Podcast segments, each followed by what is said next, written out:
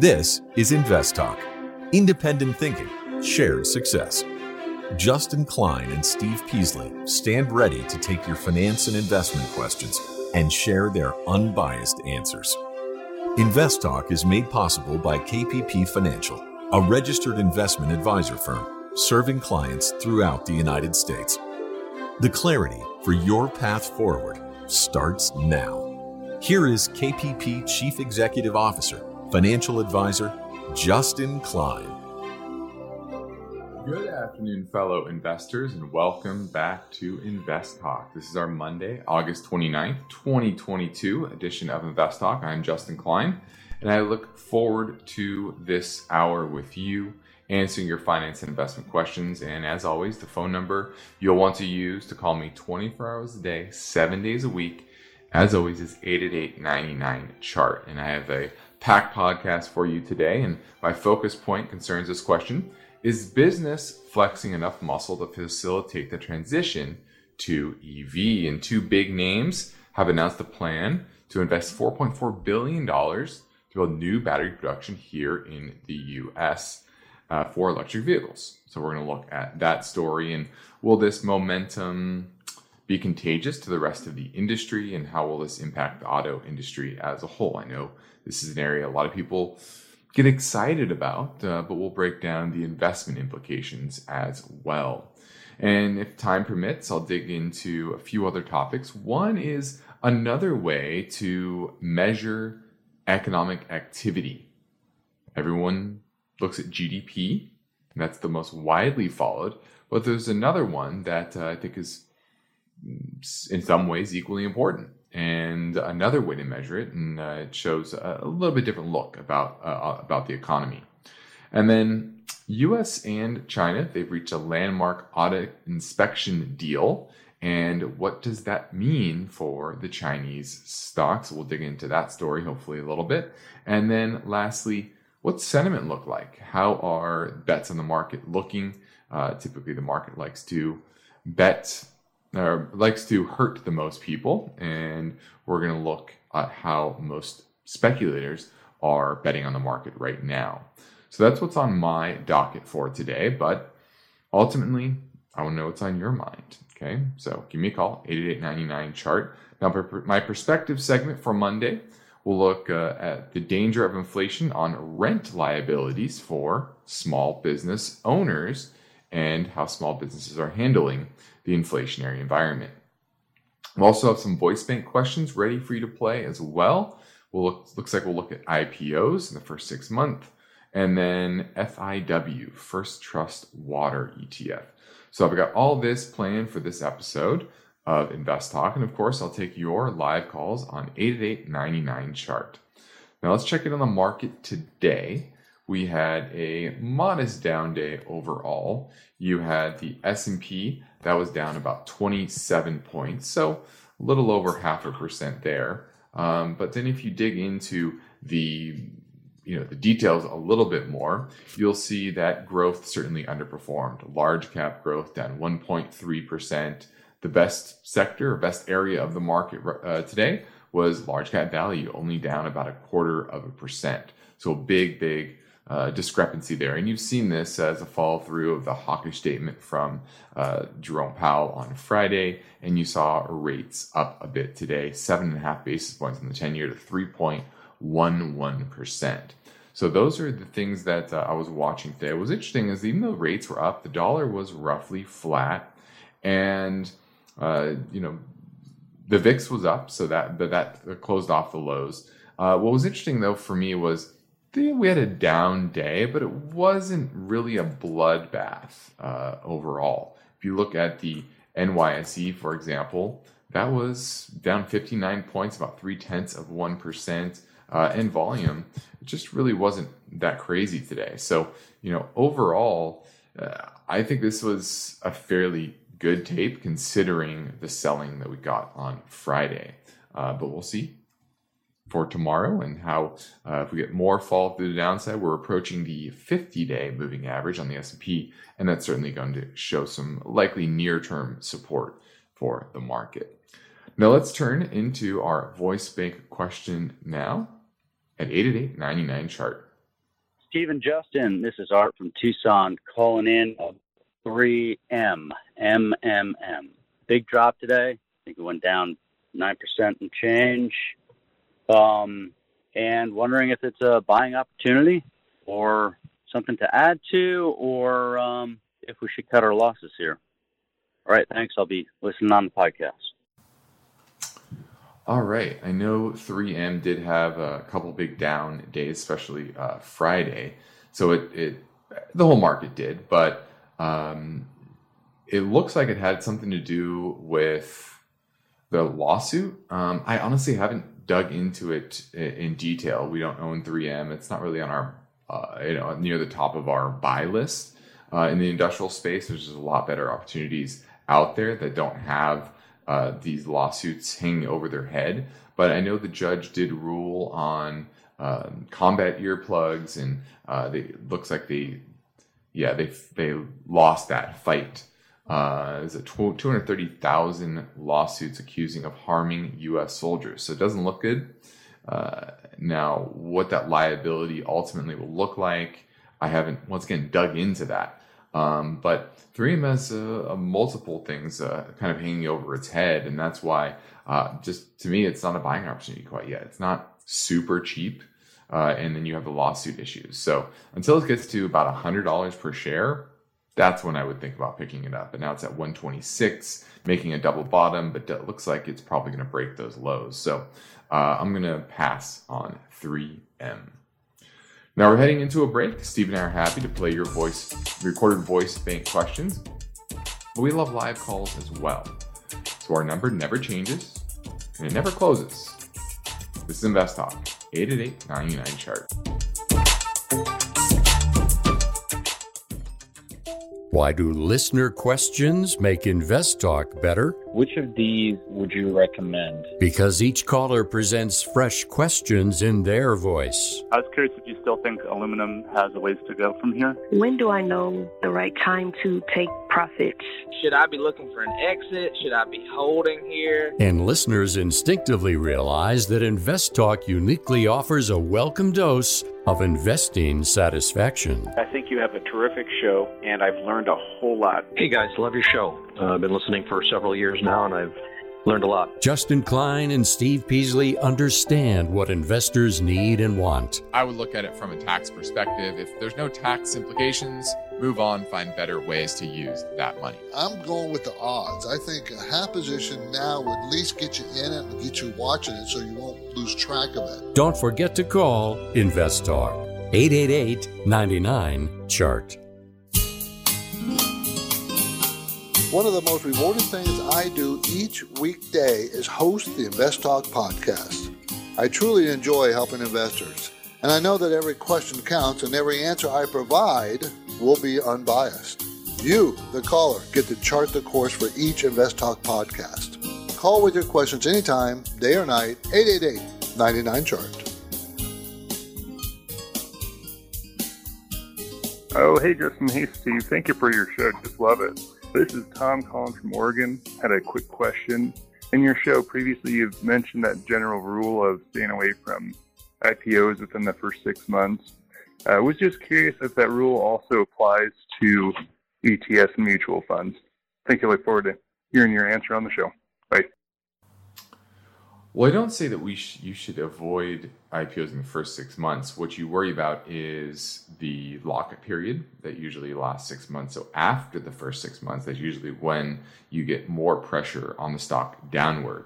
In the short term, when I P Os hit market, as long as they're sufficiently hyped and that hype stays up there, uh, the the the stock tends to kind of hold water um, because there isn't a lot of new supply of shares coming on market uh, now. With that caveat, I will say that most I P Os are overpriced, and so you're you're probably paying too much for those those I P Os long term in those first six months. Um, but typically, I, I just probably wouldn't touch I, most I P Os for the first year uh, until you get some chart history, some trends, some multiple quarters of the the business, uh, and those those insiders uh, selling. So that's that that's on the I P O front. Now, when it comes to E T Fs, mutual funds, I guess I P Os, an E T F coming to market.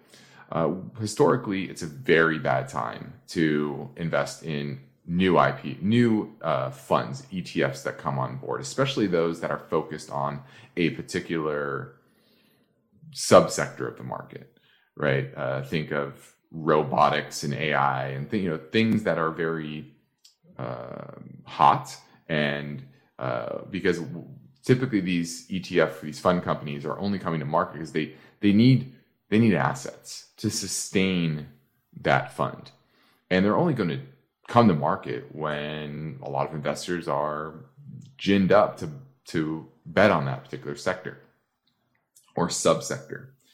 And if you just look back in history, a lot of them, uh, if you if you look ones that have been out for five, ten, fifteen years, they peaked early on um, because those fund families issued it when that was a hot sector, and the, the, the they were very overvalued. Like, you know, the companies within them were already overvalued.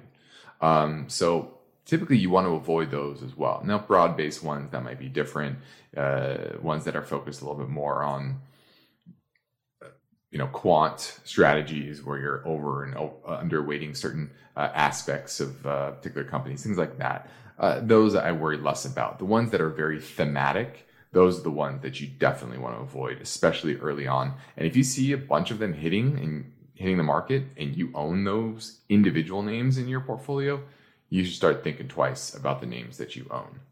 Thanks for the call. Now, my focus point today is based on this question. Is business flexing enough muscle to facilitate the transition to E Vs? Now, two big names have announced a plan to invest four point four billion dollars into a new plant, and that would be Honda and L G Energy Solutions, and this was announced today. And this this comes on the heels of the Inflation Reduction Act, which added to the requirements for domestically sourced parts and material for vehicles to avoid certain tariffs.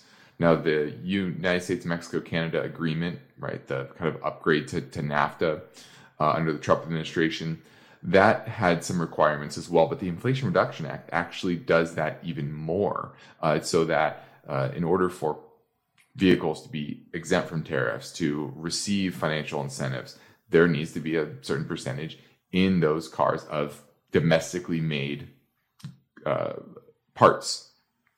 And certainly the lithium-ion batteries are a big part of that.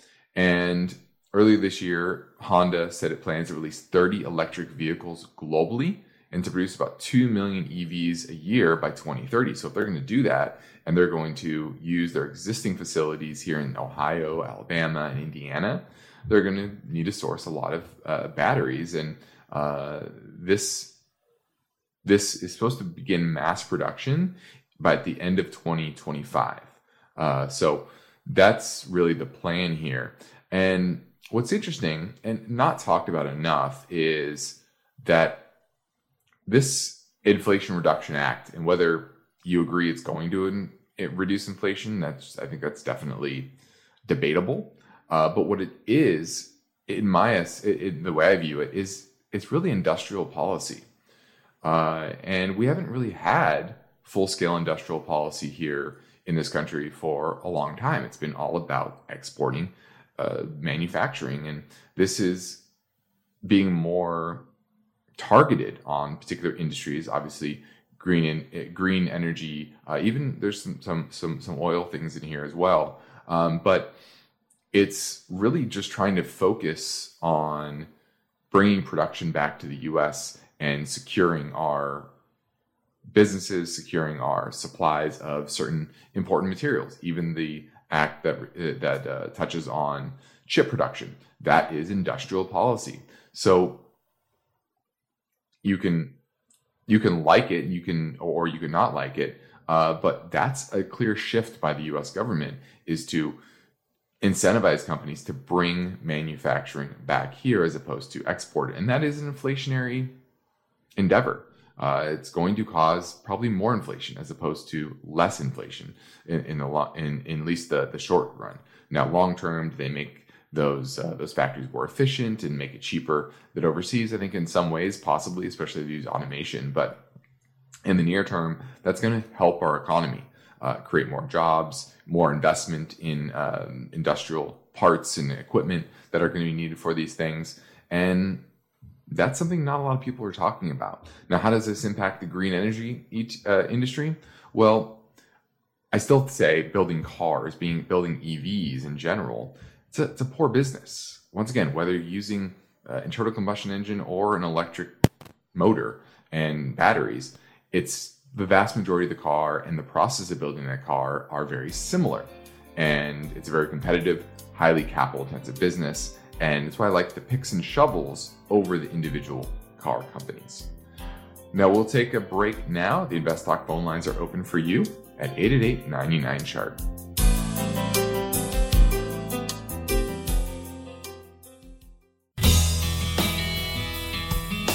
Each day, InvestTalk listeners submit their finance and investment questions via phone or email.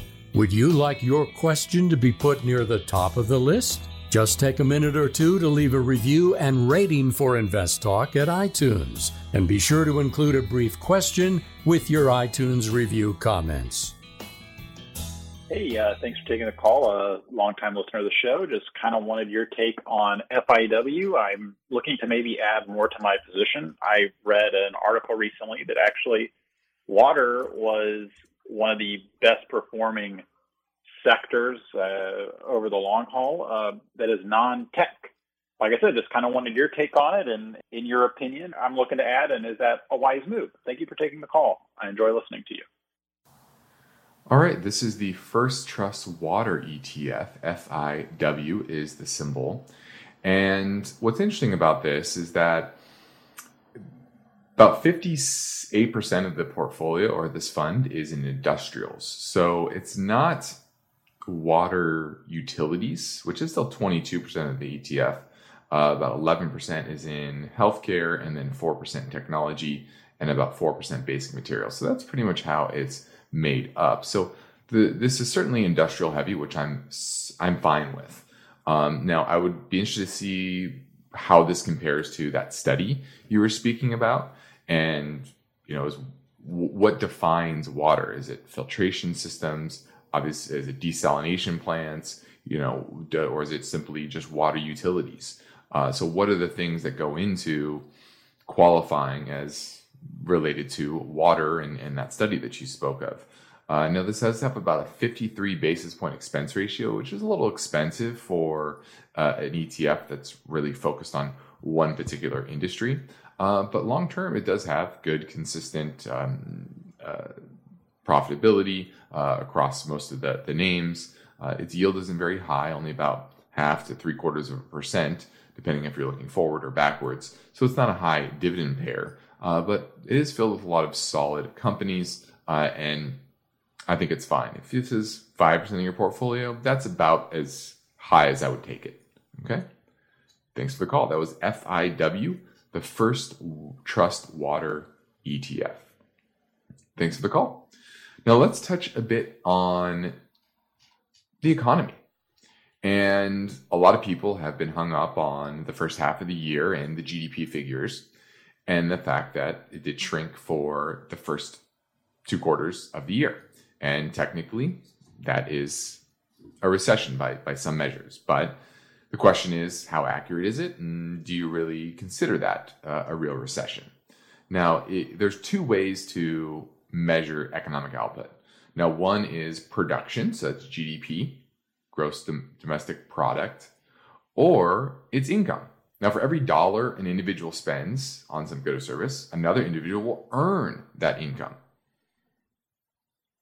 Right? That's money changing hands within the economy. So what there's another measure called gross domestic income, G D I.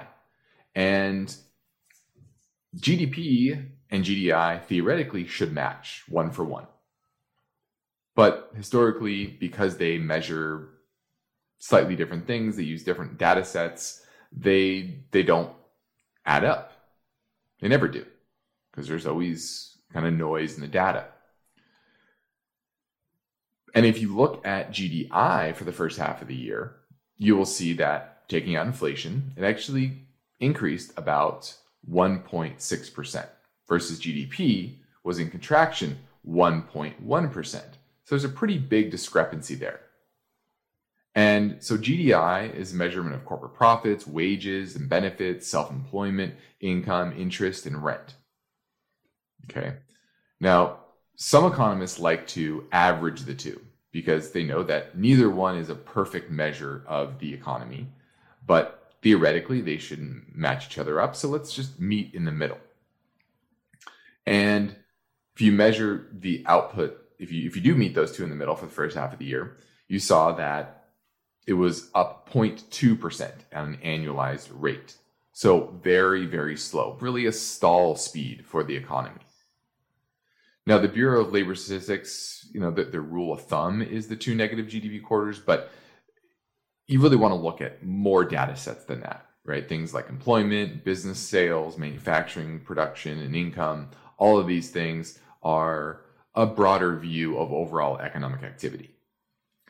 And if you look at a study done by Jeremy Nalawak, which is from the Federal Reserve, he's a Federal Reserve economist in two thousand ten, he found that as G D P is revised throughout history, it tends to go towards G D, G D I.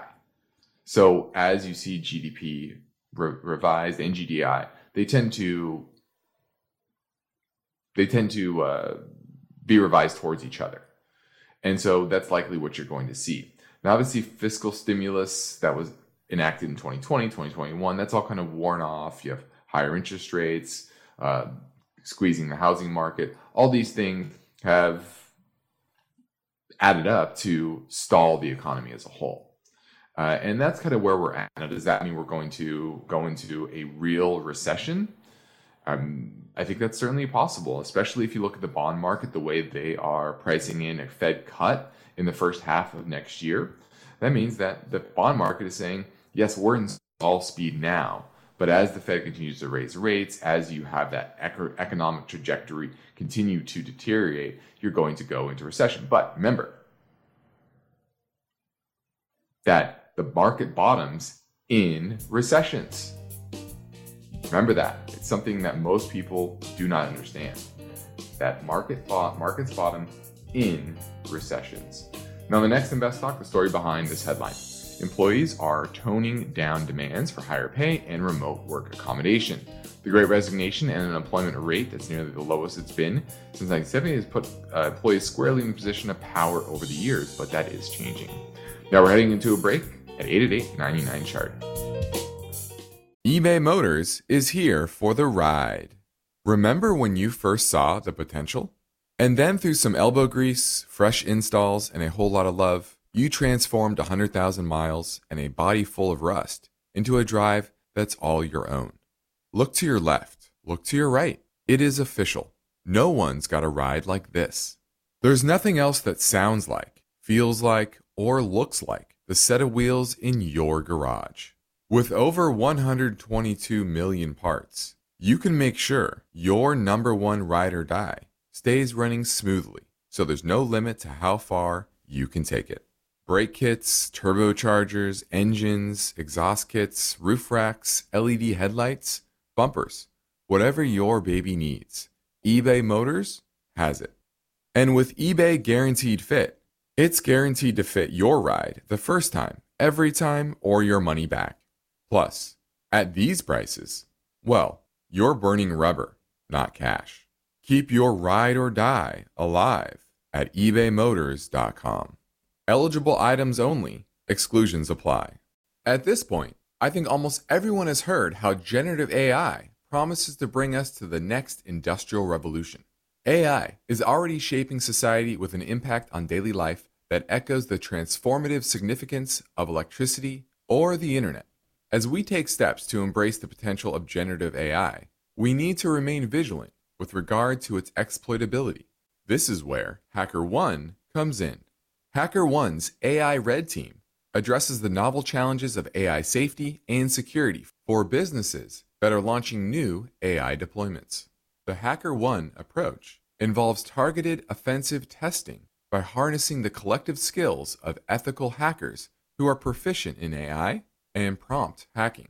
In short, A I red teaming is the practice of stress testing A I models and deployments to make sure they can't be tricked into providing information beyond their intended use, and that security flaws can't be exploited to access confidential data or systems.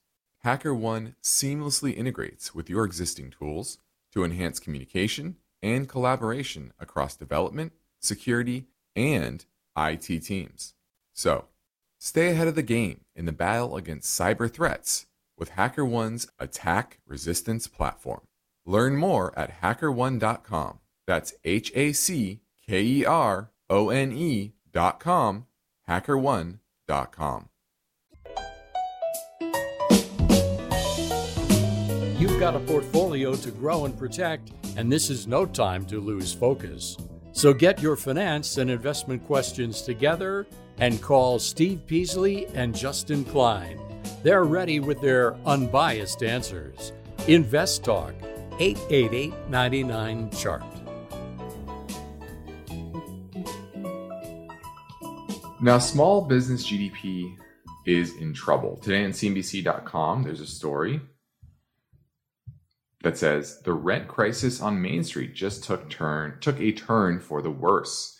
And this is a new survey survey from Alignable, which is an online resource of about seven million small business owners. And an increasing number of small business owners are unable to make their full rent payment. And the question is, why? Why should investors care? Well, as of January of two thousand nine, before the COVID crisis, small businesses accounted for forty-four percent of the U S economic activity. And for many decades, small businesses have been the lifeblood, lifeblood of the U S economy, and they've created about two-thirds of net new jobs. Now, small businesses drive U S innovation and competitiveness, but today, in twenty twenty-two, small, small businesses are caught with a, condu- with a conundrum. Inflation is hurting on one end, and prices for Uh, input labor, transportation, and energy all cut into margins, and um, the their customers are pulling back spending as well, even though rent is soaring. And landlords are pressing for full payment as the economy cools and sales slow. Now, but for, for some small business owners, there may be options. One, they can renegotiate with landlords who don't want their they don't want vacancies. Uh, and for example, Not every, uh, sorry, uh, per, they could shift their business to more B two B and online. That's one way. Uh, but what's interesting here is that over the years, small businesses have actually become a smaller and smaller percentage of the economy as a whole. I just said it was forty-four percent. Well, in nineteen fifties, it was fifty-eight percent of total G D P. That dropped to about forty-eight percent in the early sixties.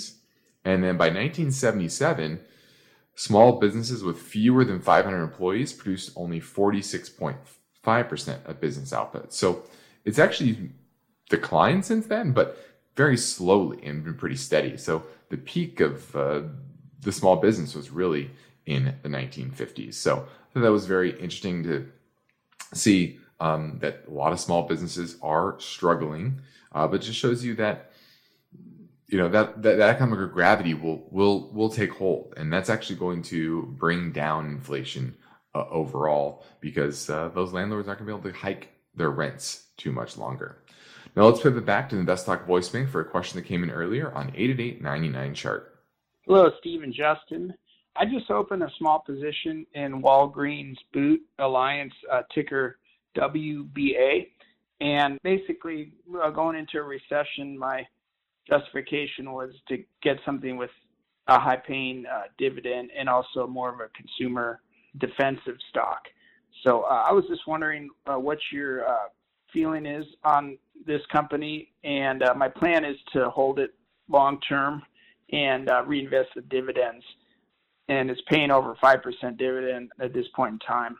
And it is also at a fifty-two week low as well, so I did buy it pretty low. So I'm hoping some uh, equity growth as well.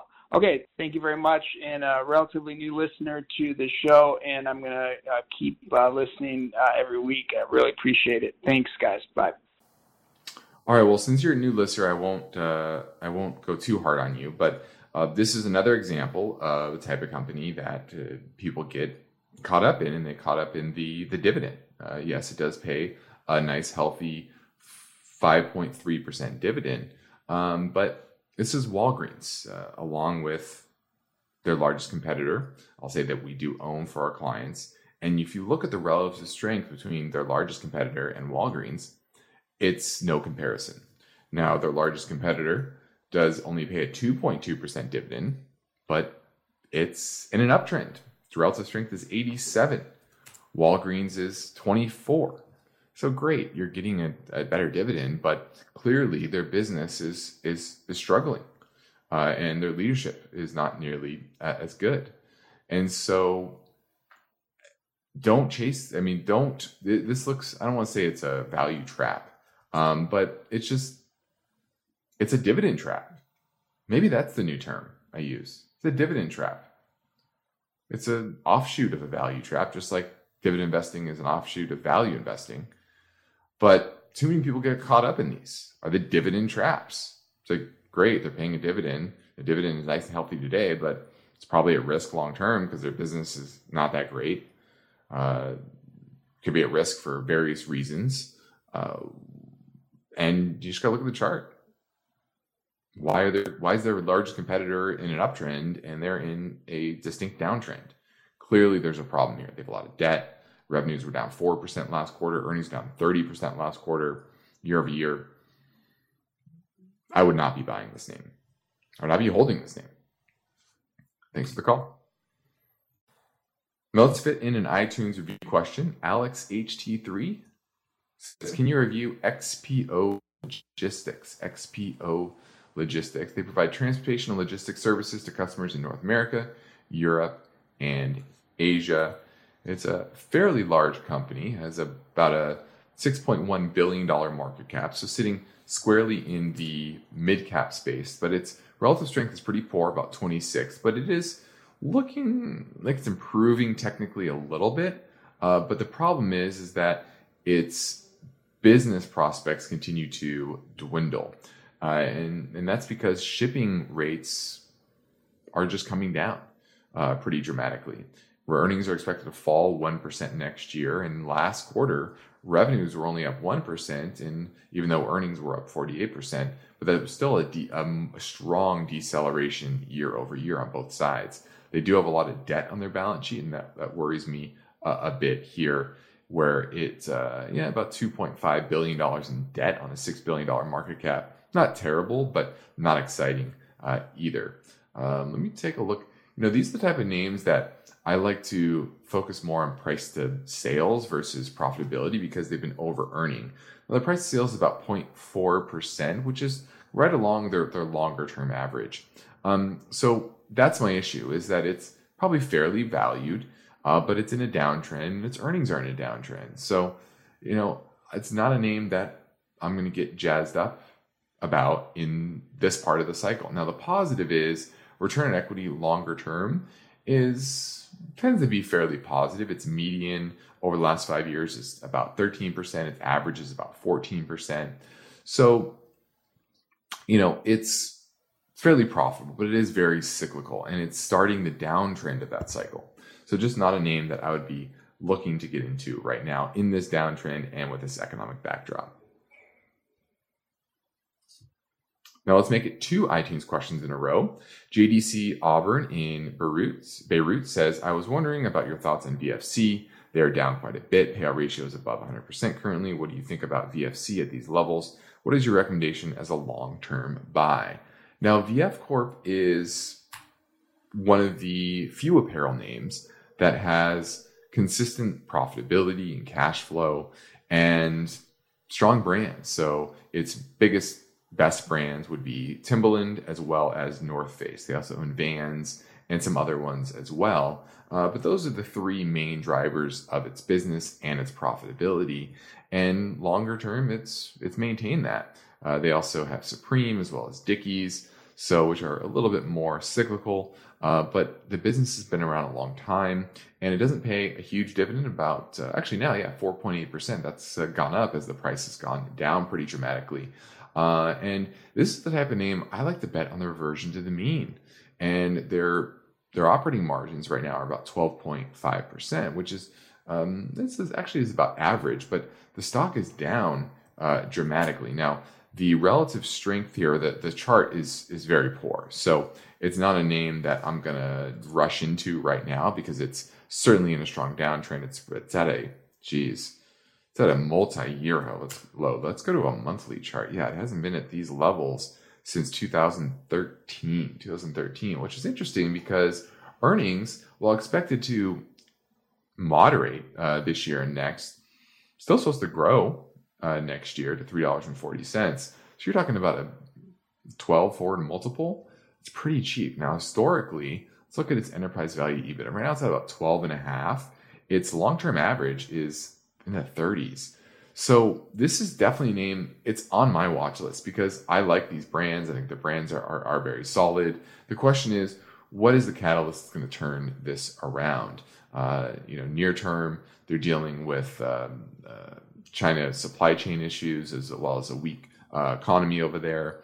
And they just have some challenges. Uh, but long term, I'm going to bet on the brand. So I, I think this is a buy at some point. Let me give you a support level because that's what I like to look at is, okay, now that you're in the zone, now that you know it's cheap enough, where could this find some major support? Oh, geez. This t- technicals are just very, very poor. That's what, that's the only thing throws me off here is that it's in a strong downtrend. I don't have capitulation volume yet. thirty-one, thirty-two dollars. Now it's at forty-one. That's an area that would tell me that uh, there's major support, but I'd be looking for capitulation volume where the baby's being thrown out the bathwater. Everybody's given up on the name. That's when I'd be picking it up. So keep on your watch list. It's definitely a great name to own long-term, uh, but near-term, not so much. Now let's keep things moving and go back to the InvestTalk voice bank for this question that came in earlier at eight eight eight, nine nine, chart. Hey guys, this is Trey uh, from Alabama. Uh, this question is specific for Justin because, if I'm not mistaken, Justin, you were a basketball player and now you obviously transitioned to the financial world. And I want to bet at some point too. Um, currently, I'm playing basketball overseas in Europe, but I know that once I'm playing basketball, one of my passions is uh, investing, and I'm learning from you guys and other people now. But also, I have a bachelor's degree in finance, and I was wondering if you could give me some advice on what would be the next steps uh, for me to take in becoming a personal financial advisor, because that's the career path I want to take when the ball starts bouncing. And I feel like you could possibly give me the best answer on that. And any other tips that I could connect from my basketball world to the finance world would be of service as well. Thanks. Well, I uh, appreciate that. Uh, and I uh, like that you're looking to make that transition. transition. It's never too early to start planning that and gaining the tools to become a, a professional. Now, the good thing is, so I know for me personally, a lot of my good friends, a lot of my network, I've met through basketball in some way, whether that's directly or indirectly. Uh, it's just a, a, a, a, it's the best decision I ever made in my life. Uh, I, I went to college, or sorry, I went to high school and I played baseball and basketball, and I decided to just focus on basketball, which was um, paid off greatly. Continue to play pickup today. It's uh, it's it's a it's my main hobby. Um, so I would say continue to to do that even when you retire. Uh, and lean on your network that you've created. Um, continue to stay connected with your network, uh, and that will help you in your uh, in your career as you as you transition. Um, now, when it comes to the skills, uh, obviously reading, uh, staying up on uh, the market, the economy, uh, making sure that you're familiar with all different types of aspects of the financial world, not just the investment side, but the planning side as well, the personal finance side. Uh, all that is, is important. And then uh, the different sectors that you are going to be able to need to be able to speak about uh, intelligently, not just on the, you know, if you think of a finance major, you understand the discounted cash flow models and, and things like that, but really understanding sectors, subsectors, that's going to really help you Uh, hone in on good investments, good risk versus reward, et cetera. And then when it comes to applying yourself towards a particular job, I always say small small businesses um, that you can quickly accelerate your career in, And you're not going to get caught up in uh, just being a sales guy for a Morgan Stanley or a Merrill Lynch or something like that. Those places are turn and burn shops. Uh, you they're, they're just basically squeezing new hires for their connections, and the vast majority of them don't catch on. So stay away from those large, big shops. Uh, they don't tend to do uh, new advisors very, very well. So hopefully give you a few tips there that can help you succeed in your second career. Now, this is rare. Two questions in a row from Alabama. Let's play it now. Hello, Justin and Steve. This is Todd from Birmingham, Alabama.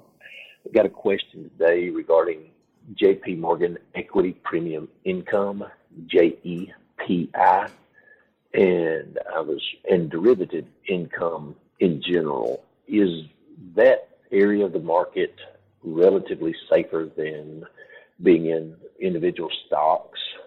Thanks. Bye.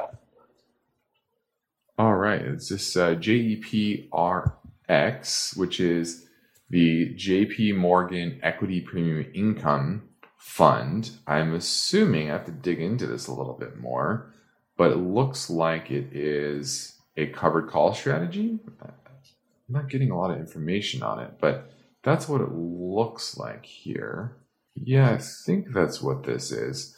Now, because you talked about derivatives, and typically, yeah, typically that's what uh, you're speaking about. Um, now, is it less risky than just owning equities outright? Yeah, I mean, you're hedging some of the downside. You're, you're bringing in more income. Uh, you know, we run a covered call strategy, uh, similar, probably better than this, but uh, it's it does even out the volatility uh, overall. Uh, you don't qu- quite get the upside as well as you don't get quite as much downside. So it's certainly lower risk if it's run in a traditional way than your typical uh, just owning equities outright. So a good covered call strategy is a good strategy to become not necessarily conservative, but I would call it moderately aggressive is what we call it. This is InvestTalk. I'm Justin Klein, and we have one goal here is to help you achieve your own version of financial freedom. And our work continues after this final break. So if you're going to call, you want to do it right now at eight eight eight, nine nine, C H A R T.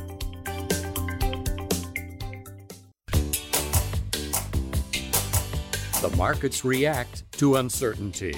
Are you prepared? Is your portfolio balanced? Is it optimized? Your financial future depends on the answers to those questions. Justin Klein is here now and ready to talk with you. Call InvestTalk, eight eight eight, nine nine, C H A R T. Let's go to New York and talk to James. He wants to talk about home ownership.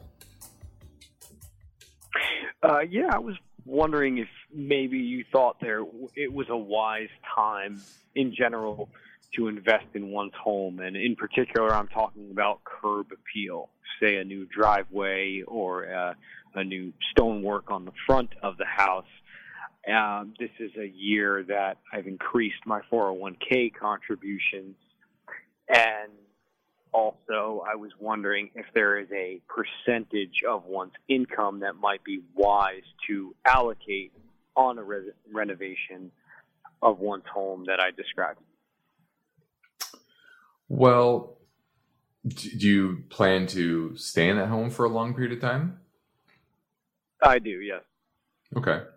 Well, the cost of materials, the cost of labor is, is pretty high right now.